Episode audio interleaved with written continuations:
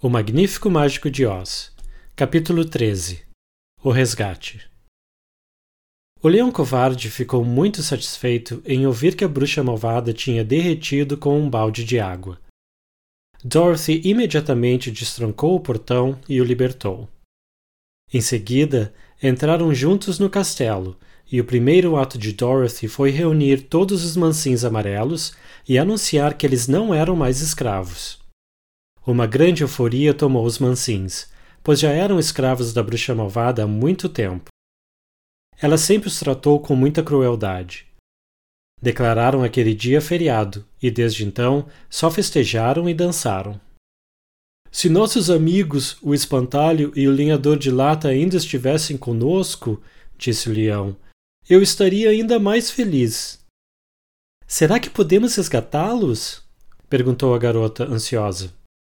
Podemos tentar, respondeu o leão. Chamaram os mansins e perguntaram se ajudariam no resgate de seus camaradas.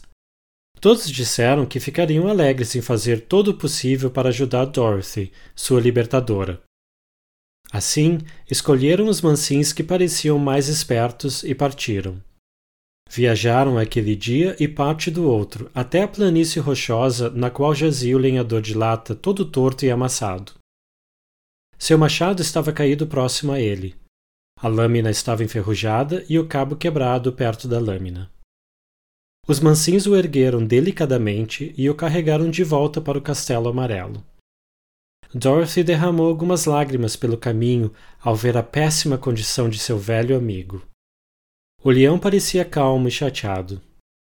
Quando chegaram ao castelo, Dorothy disse para os mansins: — Há algum serralheiro entre seu povo? — Sim, temos. Alguns de nós são serralheiros muito bons, disseram. — Pois peça que um deles venha aqui, ela disse. Os serralheiros chegaram trazendo toda sorte de ferramentas em seus baús. Dorothy perguntou: — Conseguem arrumar os amassados do lenhador de lata, desentortá-lo e soldá-lo onde está quebrado para que fique como antes?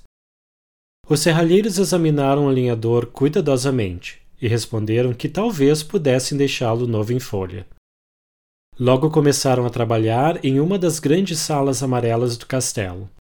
Trabalharam por três dias e quatro noites, martelando, entortando, dobrando, soldando, polindo e batendo nas pernas, tronco e cabeça, até que o lenhador de lata recuperasse sua velha forma. Suas juntas também voltaram a funcionar. Na verdade, havia muitos remendos nele, mas os serralheiros fizeram um bom trabalho de funilaria. O lenhador não era lá muito vaidoso e não se incomodou com os remendos. Quando enfim ele chegou até o quarto de Dorothy para agradecer pelo resgate, estava tão feliz que chorava lágrimas de alegria.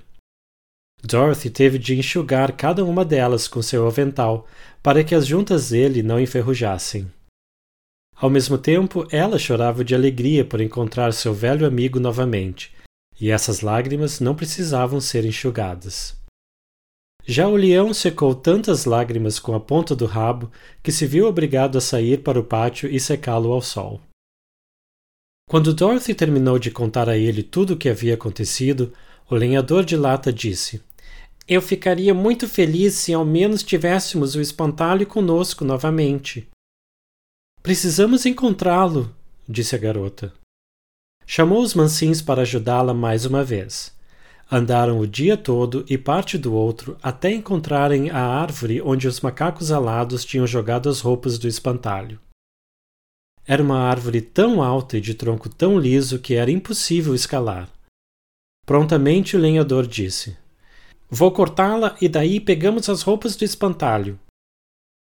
Quando os serralheiros consertaram o lenhador, um mansinho ourives substituiu o velho cabo quebrado do machado por outro de ouro maciço.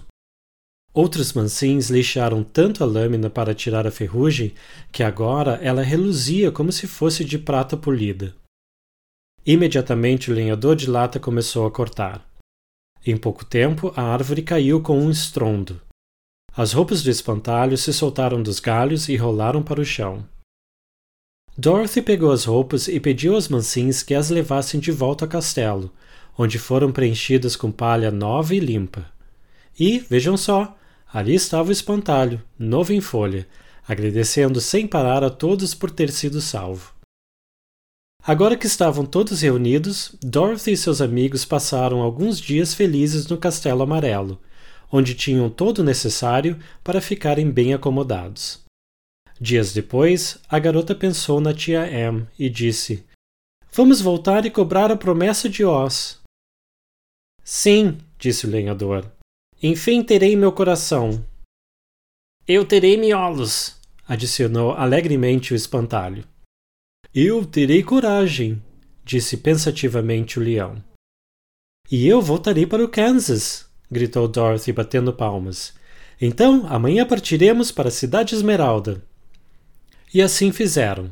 No dia seguinte, convocaram os mansins e se despediram deles. Ficaram tristes pela partida dos viajantes, pois ficaram tão amigos do lenhador de lata que pediram que ficasse e governasse o povo e a Terra Amarela do Oeste. Vendo que o grupo estava determinado a partir, os mansins deram um colar de ouro para Totó e outro para o leão. Dorothy recebeu um lindo bracelete cravejado de diamantes. Para o espantalho, deram uma bengala com cabo de ouro, para evitar que ficasse tropeçando. Ao lenhador de lata, ofereceram uma lata de óleo de prata ornada em ouro e enfeitada com joias preciosas. Cada um retribuiu aos mansins com um discurso de agradecimento. Todos se cumprimentaram até seus braços cansarem. Quando Dorothy foi até o armário da bruxa para encher sua cesta com comida, encontrou a boina dourada. Ela lhe servia direitinho. Mesmo sem saber nada sobre o encanto da boina dourada, gostou dela e decidiu usá-la. Guardou seu gorro de sol na cesta. Enfim, preparados para a jornada, partiram rumo à Cidade Esmeralda. Os mansins os homenagearam com três salves e lhes desejaram toda a sorte do mundo.